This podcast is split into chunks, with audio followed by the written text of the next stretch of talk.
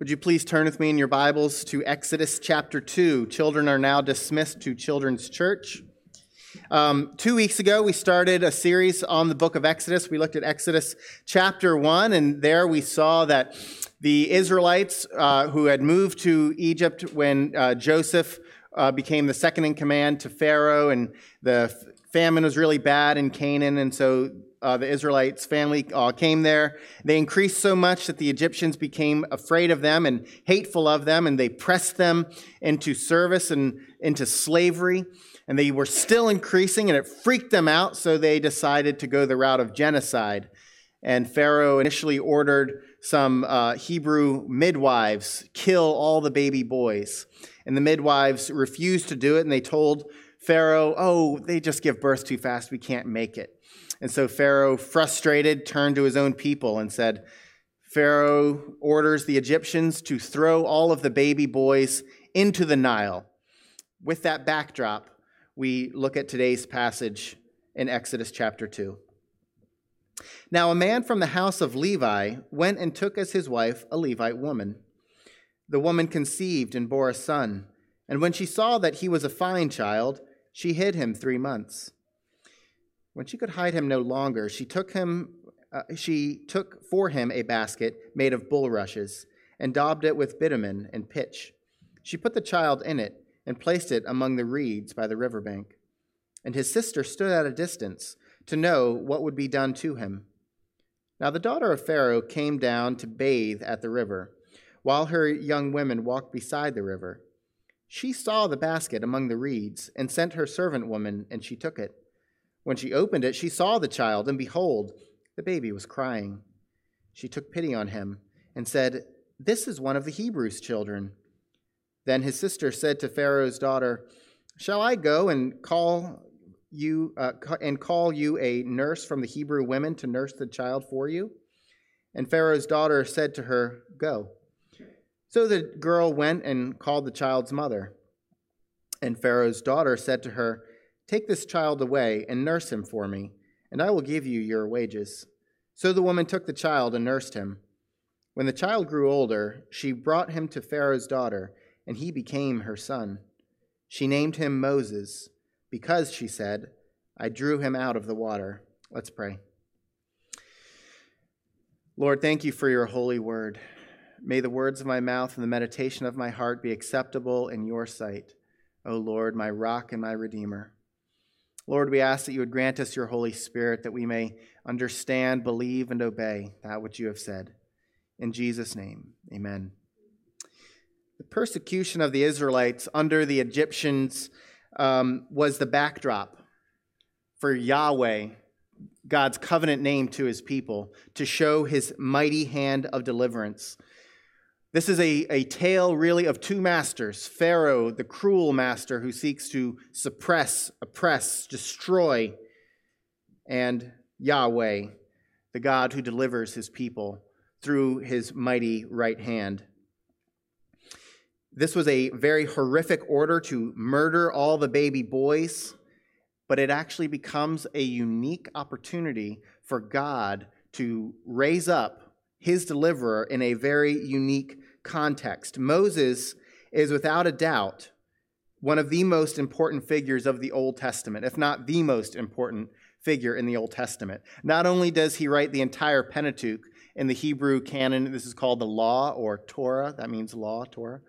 Um, he writes these books, but he becomes the quintessential leader, the prophet leader. In fact, all the other prophets to come are a paradigm or in his paradigm.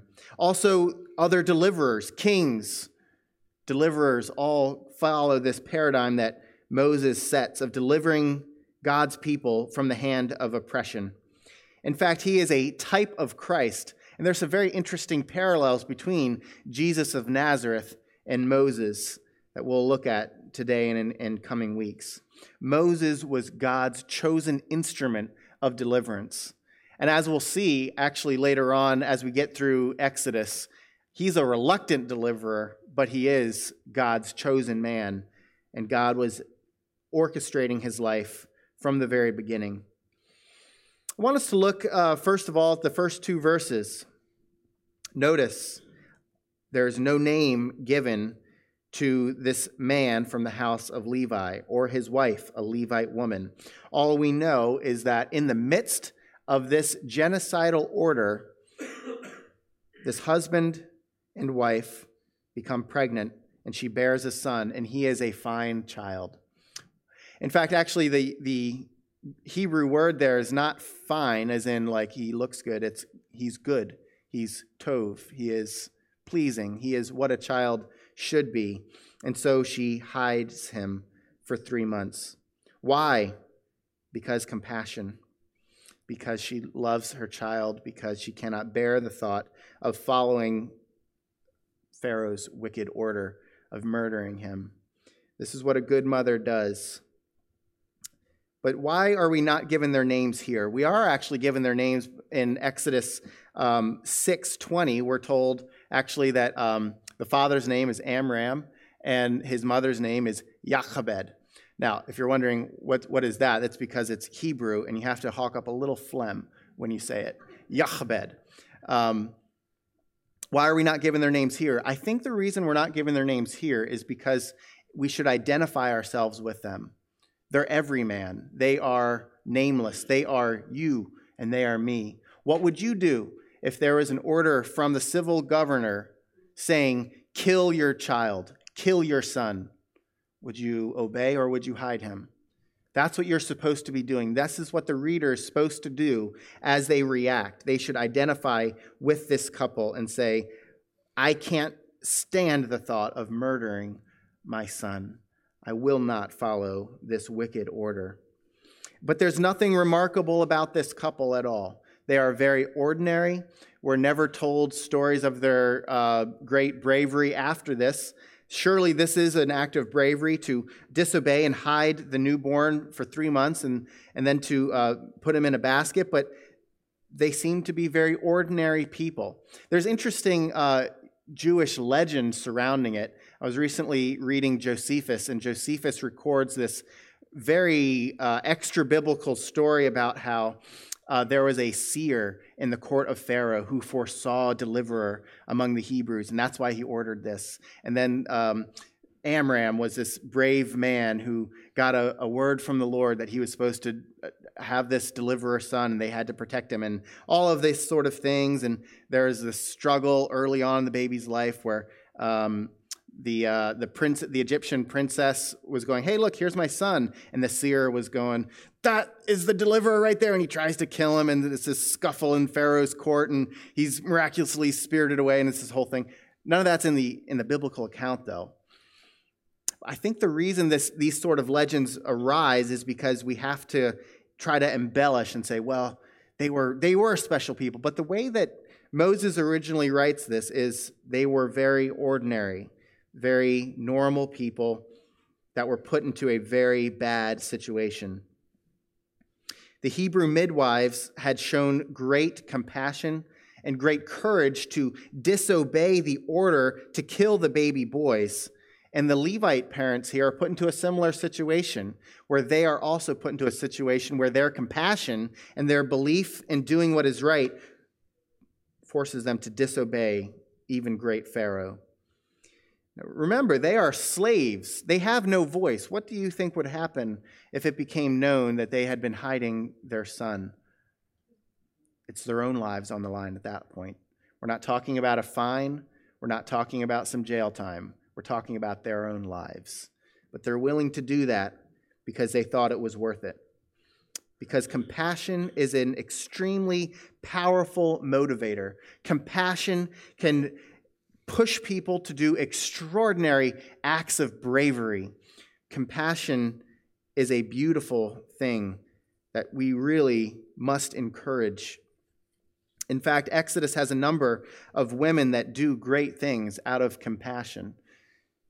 They save lives, even choosing to disobey the most powerful man in the world, willing to put their own lives at risk.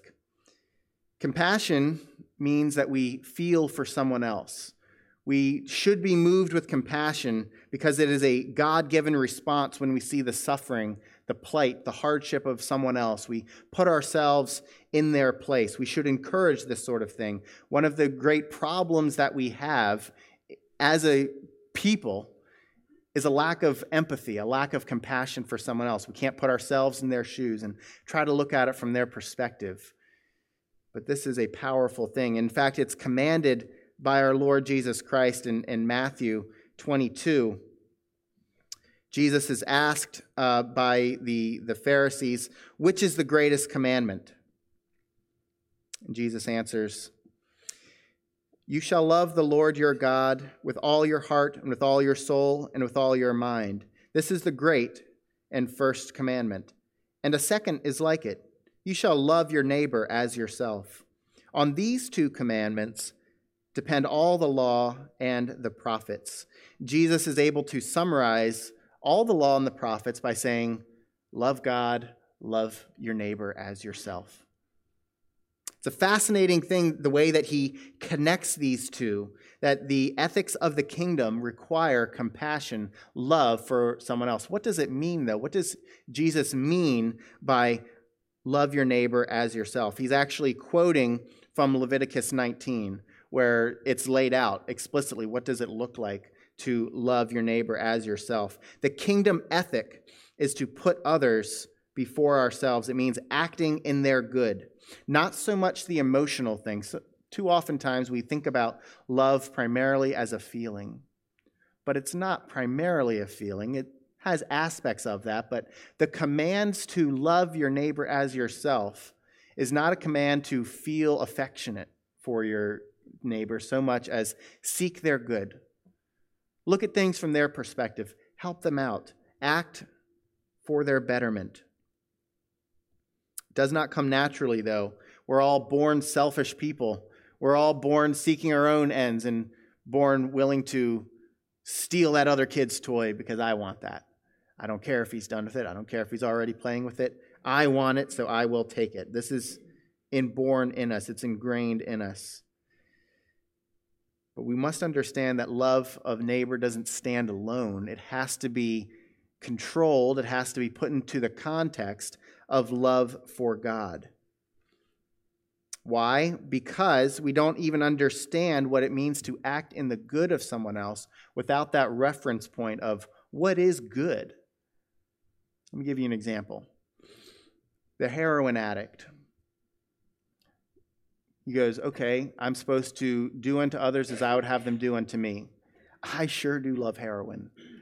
I will give my neighbor heroin because this is going to really help him out and make his life what I want it to be. Is that a good act? No, it's not. He needs the, the guidance of Scripture to help him understand what is actually good. What is actually good is not always what somebody wants. Sometimes the good that you seek for someone else is actually doing something that they don't want, like speaking the truth to them, like warning them of their sin, like calling them to repent. All of our lives are to be seen in the light of our relationship to God, that God is our creator, that He is our Savior, that He has delivered us from our sins, and that He has commands that dictate how we now ought to live. The connection between loving God and loving neighbors is clearly seen. We're going to look at uh, that passage in uh, Leviticus 19. Leviticus um, is often an intimidating book for, for many people. It's rarely someone's favorite book of the Bible. If you say, What's your favorite book? I've never heard somebody say Leviticus. It's often kind of scary. There's a lot of detailed um, sacrificial instructions, um, but there's gold to be had if you can mine in Leviticus. Follow along with me. When you reap the harvest of your land, you shall not reap your field right up to its edge, neither shall you gather the gleanings after your harvest. And you shall not strip your vineyard bare, neither shall you gather the fallen grapes of your vineyard. You shall leave them for the poor and for the sojourner. I am the Lord your God. What an interesting command. Don't harvest everything down to the last bit, leave some for the poor and the sojourner. Why? That's loving your neighbor. It's giving people an opportunity to feed themselves, to work, and support themselves. You shall not steal. You shall not deal falsely. You shall not lie to one another. You shall not swear by my name falsely, and so profane the name of, the, of your God. I am the Lord. Fascinating. Again, speaking the truth, seeking justice is loving of neighbor. You shall not oppress your neighbor or rob him. The wages of a hired worker shall not remain with you all night until the morning. You shall not curse the deaf or put a stumbling block before the blind, but you shall fear your God. I am the Lord. What's going on there? It means you're genuinely concerned. It means you see somebody else's weakness. They're deaf, they're blind, and you're going to act to protect them means you are not going to cause them harm for your own entertainment. It means that you don't oppress the work, the employer doesn't oppress his employee. You shall do no injustice in court. You shall not be partial to the poor or defer to the great. But in righteousness you shall judge your neighbor. You shall not go around as a slanderer among your people, and you shall not stand up against the life of your neighbor. I am the Lord. You shall not hate your brother in your heart but you shall reason frankly with your neighbor, lest you incur sin because of him. You shall not take vengeance or bear a grudge against the sins, the sons of your own people, but you shall love your neighbor as yourself. I am the Lord. Each time, by the way, that it says, I am the Lord, what it actually says is, I am Yahweh. I am Yahweh. Therefore, act in the good of others. You see the connection? Love God, means you love people and you treat them well. And these are very practical, boots on the ground kind of ways. It's one thing to say that you love people in an abstract way, but it's harder to love people with faces and with sins, and they smell bad and they track mud into your house. It is much harder to love the reality of people than it is to love the abstraction of people. But we are called to love people in reality loving them as they are, not as we prefer them to be. And that's the kind of love that we see. It's one thing for this Levite woman to go, Yes, I, I love children. But when it comes down to it, are you willing to put your own life on the line and do what you have to do to actually protect life? And she was. It is actions oriented, speaking the truth in love even being willing to disobey the civil authority for the sake of protecting life is love of neighbor. Jochebed's compassion on her son is a good example of the sacrifice that love sometimes requires. What she did was hard. It would have been a lot easier for her. Imagine the stress that she was under during those three months. Every time the baby cries, she's going, shh, shh, shh, please, please, please, please. But she's willing to do that. It would have been a lot easier for her to just obey the order, but it would not have been better. What is good and what is easy are rarely the same, but we are called to do what is right.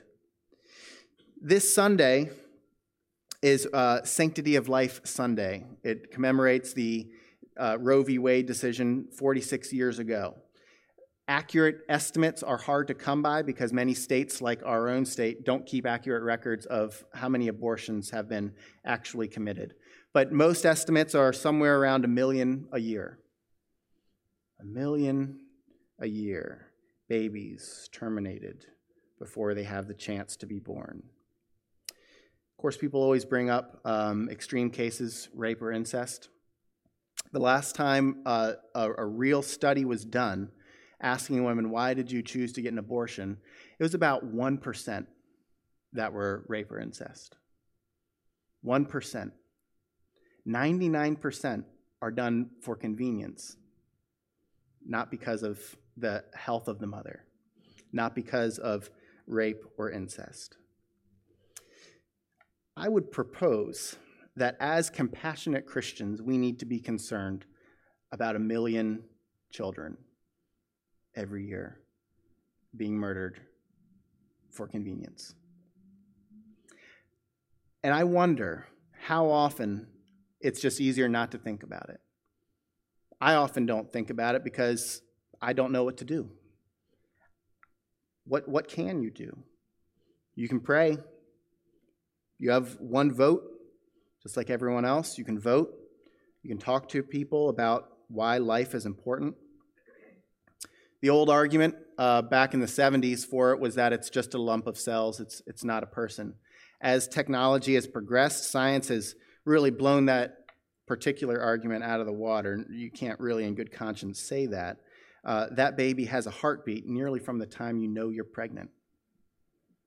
That baby has its own DNA. The argument usually says something about, um, well, if you're if you are pro woman, you're pro abortion because a woman's body is, is her right. You know what the problem is with that, that argument? Well, it's not her body. The argument isn't, uh, we don't want you to pierce your nose. Pierce your nose, who cares? The argument is, we're talking about another person's life. We're talking about the life of a little baby, the very definition of the defenseless, the vulnerable. You can't get more vulnerable than that precious little child. There are many arguments that are proposed in favor of abortion, but I would propose this. Can you really justify taking another life because it would be a hard life? So let's not give the baby a chance to be born. Oh, she's not ready to have a baby. The dad's a deadbeat. Okay. Is that really worth the life of the child? I would encourage you to think carefully about this issue. Educate yourself if you need to about what's really going on. And think about how we can support women that are in a position that they're considering abortion. Adoption's a good option. We have several uh, pregnancy clinics in Maryland that do a great job of educating and giving resources of support. Um, we can consider how each of us can take part in trying to end this slaughter. Maryland, by the way, is one of the few states that you can get an abortion right up through the end of the pregnancy. It's actually a destination state. If you are in your third trimester and you're in Virginia, you can't get an abortion. If you're in your third trimester, you come to Maryland and you do it. We're also one of the few states that it does not require a minor to inform their parents. Maryland is one of the most pro abortion states in the country, to our shame. Moving on. The mother, Jochebed, Jochebed, sorry, um, has this plan to preserve life. The method to save her baby was pretty unconventional. Get a basket, line it with pitch to keep it from leaking, put them in the Nile. It's not maybe the most promising of plans. In fact, if I was uh, Amram and uh, my wife told me that this was the plan, I would probably try to say, let's think of something better than that. It makes me nervous, honey, putting our son into the river. But they're slaves. They don't have the right of travel. They can't just run away. They have very limited options about what they can do. And so they come up with this plan. It's interesting, though, that the um, English translations translated as basket because the word isn't actually basket, it's tiva, which, as you know, is ark.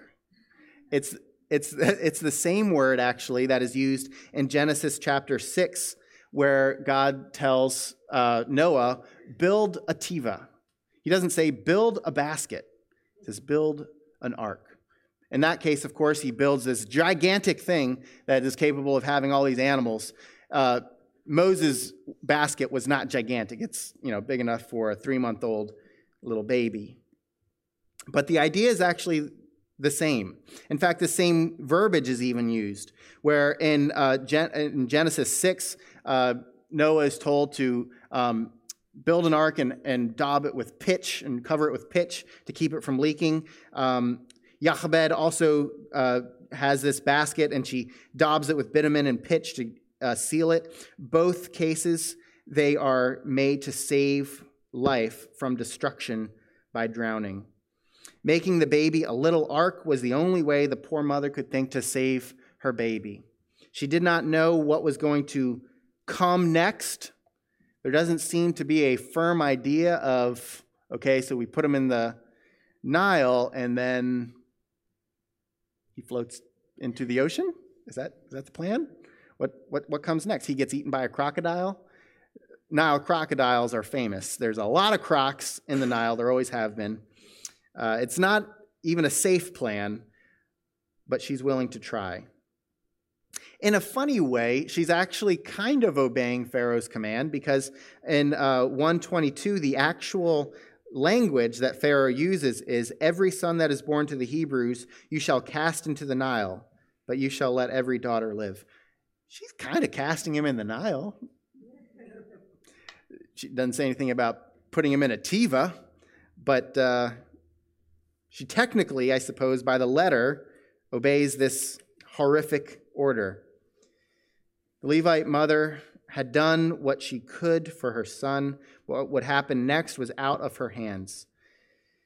This was not a safe plan, but it was the plan that was available to her. And she chose to risk potential harm to escape from certain doom. She knew as this baby gets older, she can't hide him forever. There's going to come a time where that baby is too loud. He wants to run around. You can't keep him hidden forever.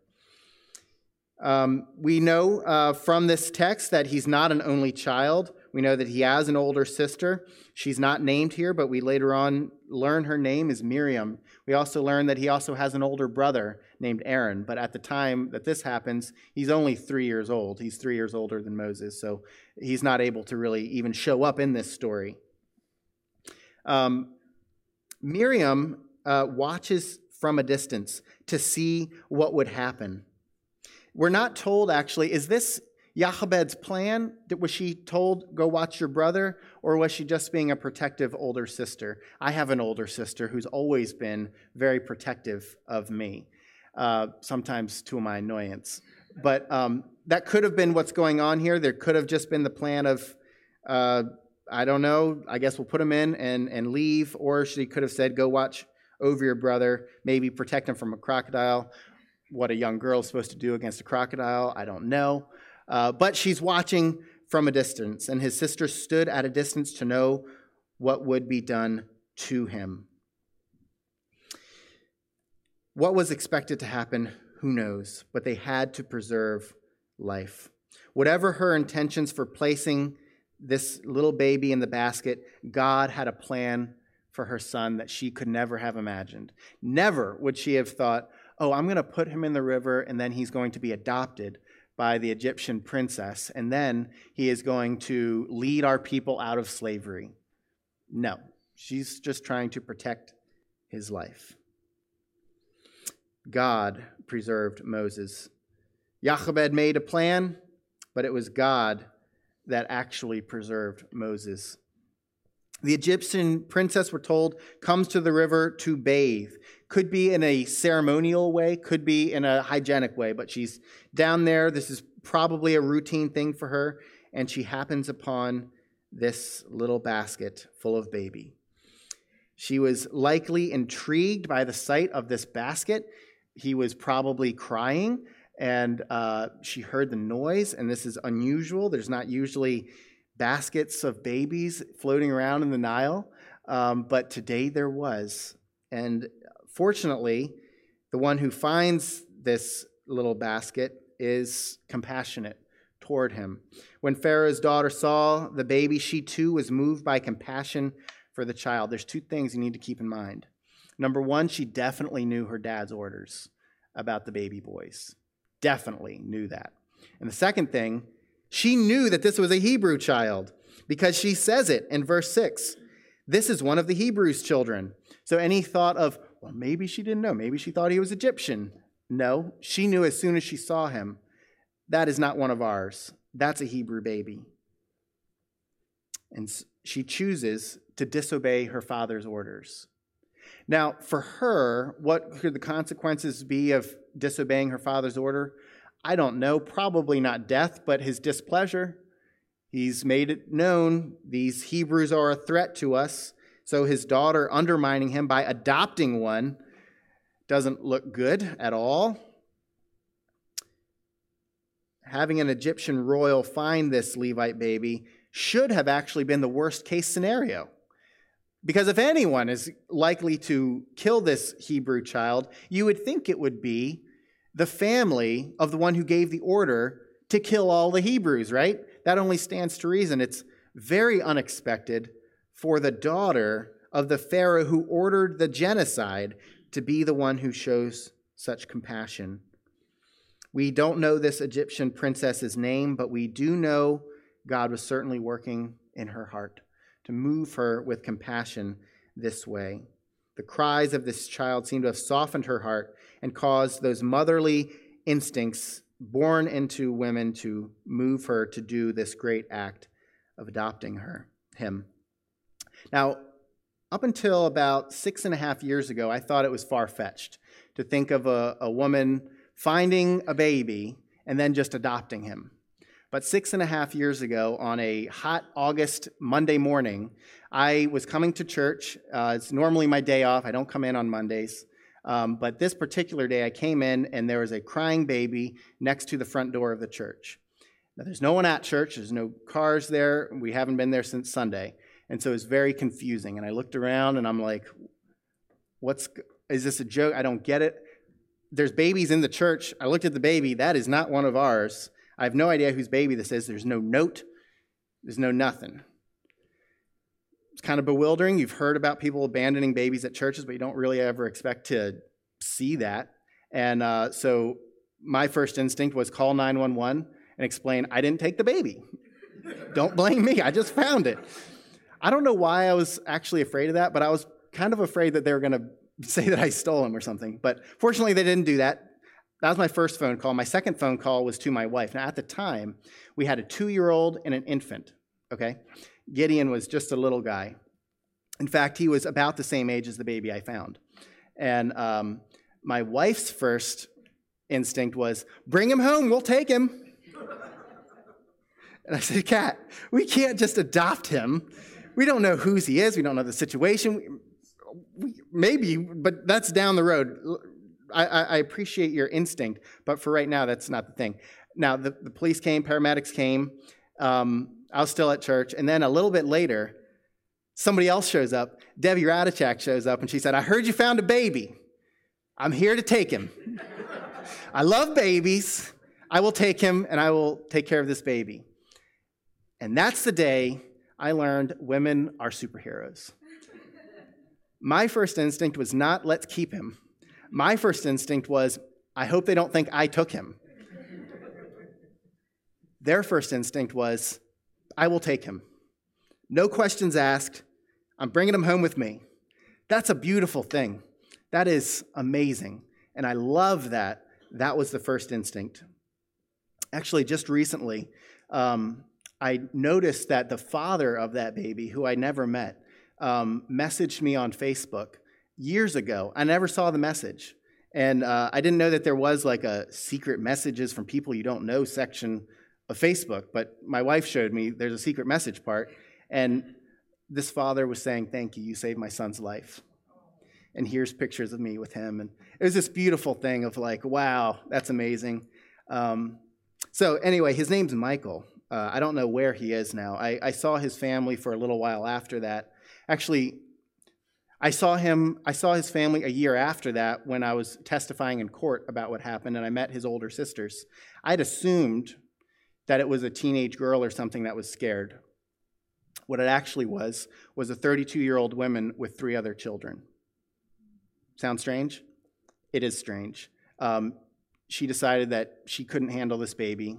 She didn't want him, and so she was just going to abandon him. I'm glad she didn't try to murder him but I wish that she would have um, not just abandoned him at a church, because that baby would have died. The paramedic said if he was out here another hour, hour, two hours maybe, he'd probably be dead um, because he's dehydrated. And interestingly enough, she uh, put a bottle in his car seat with him, full of milk.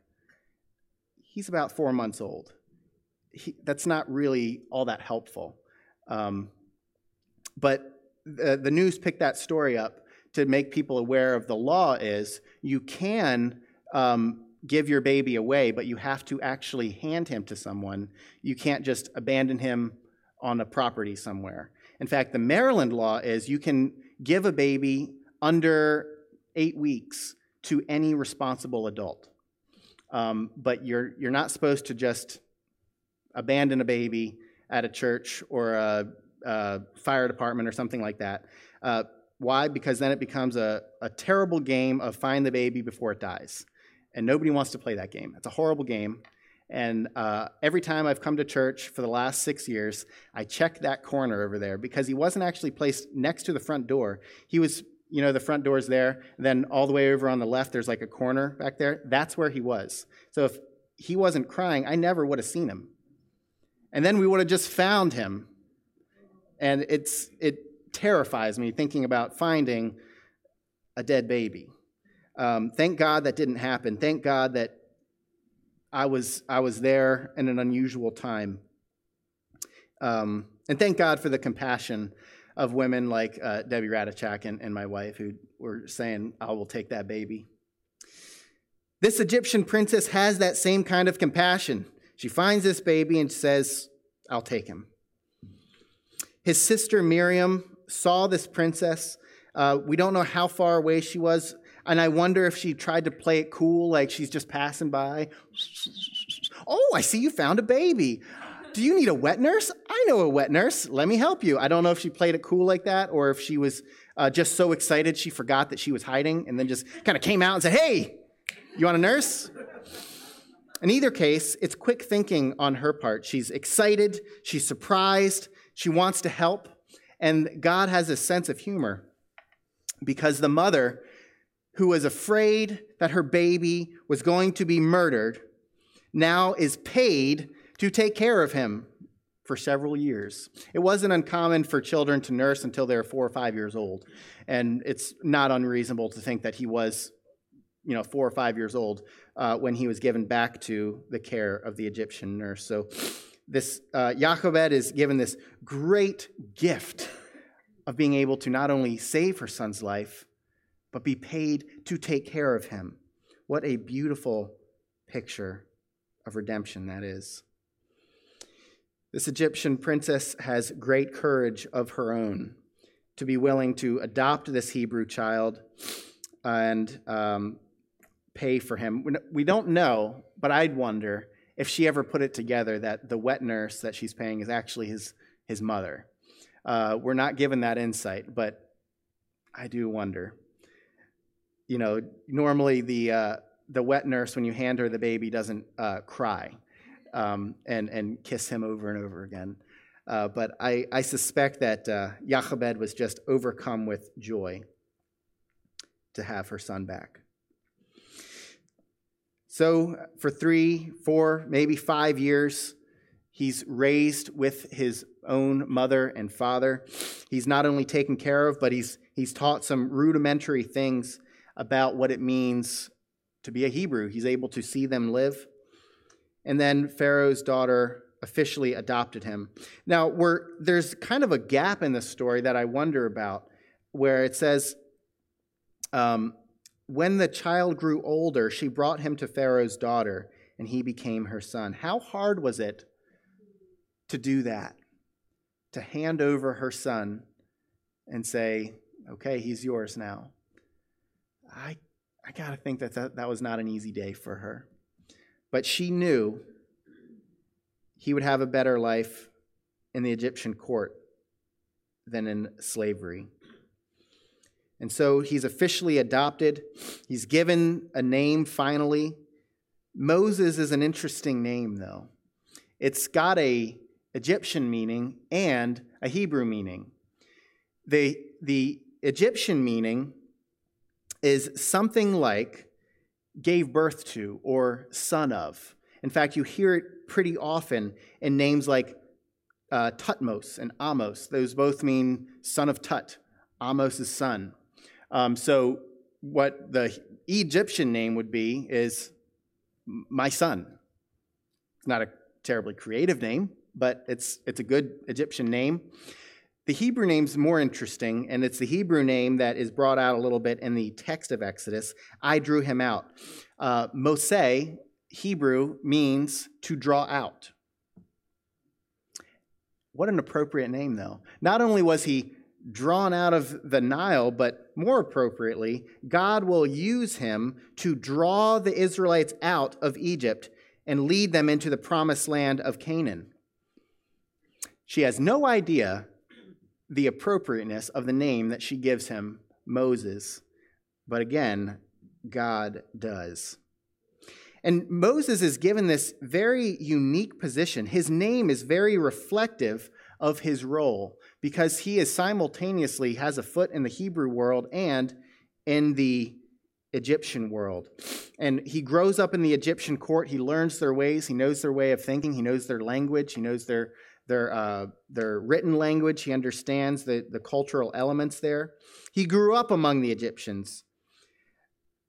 He understands them. Who better to represent the Hebrews to the Egyptians than Moses?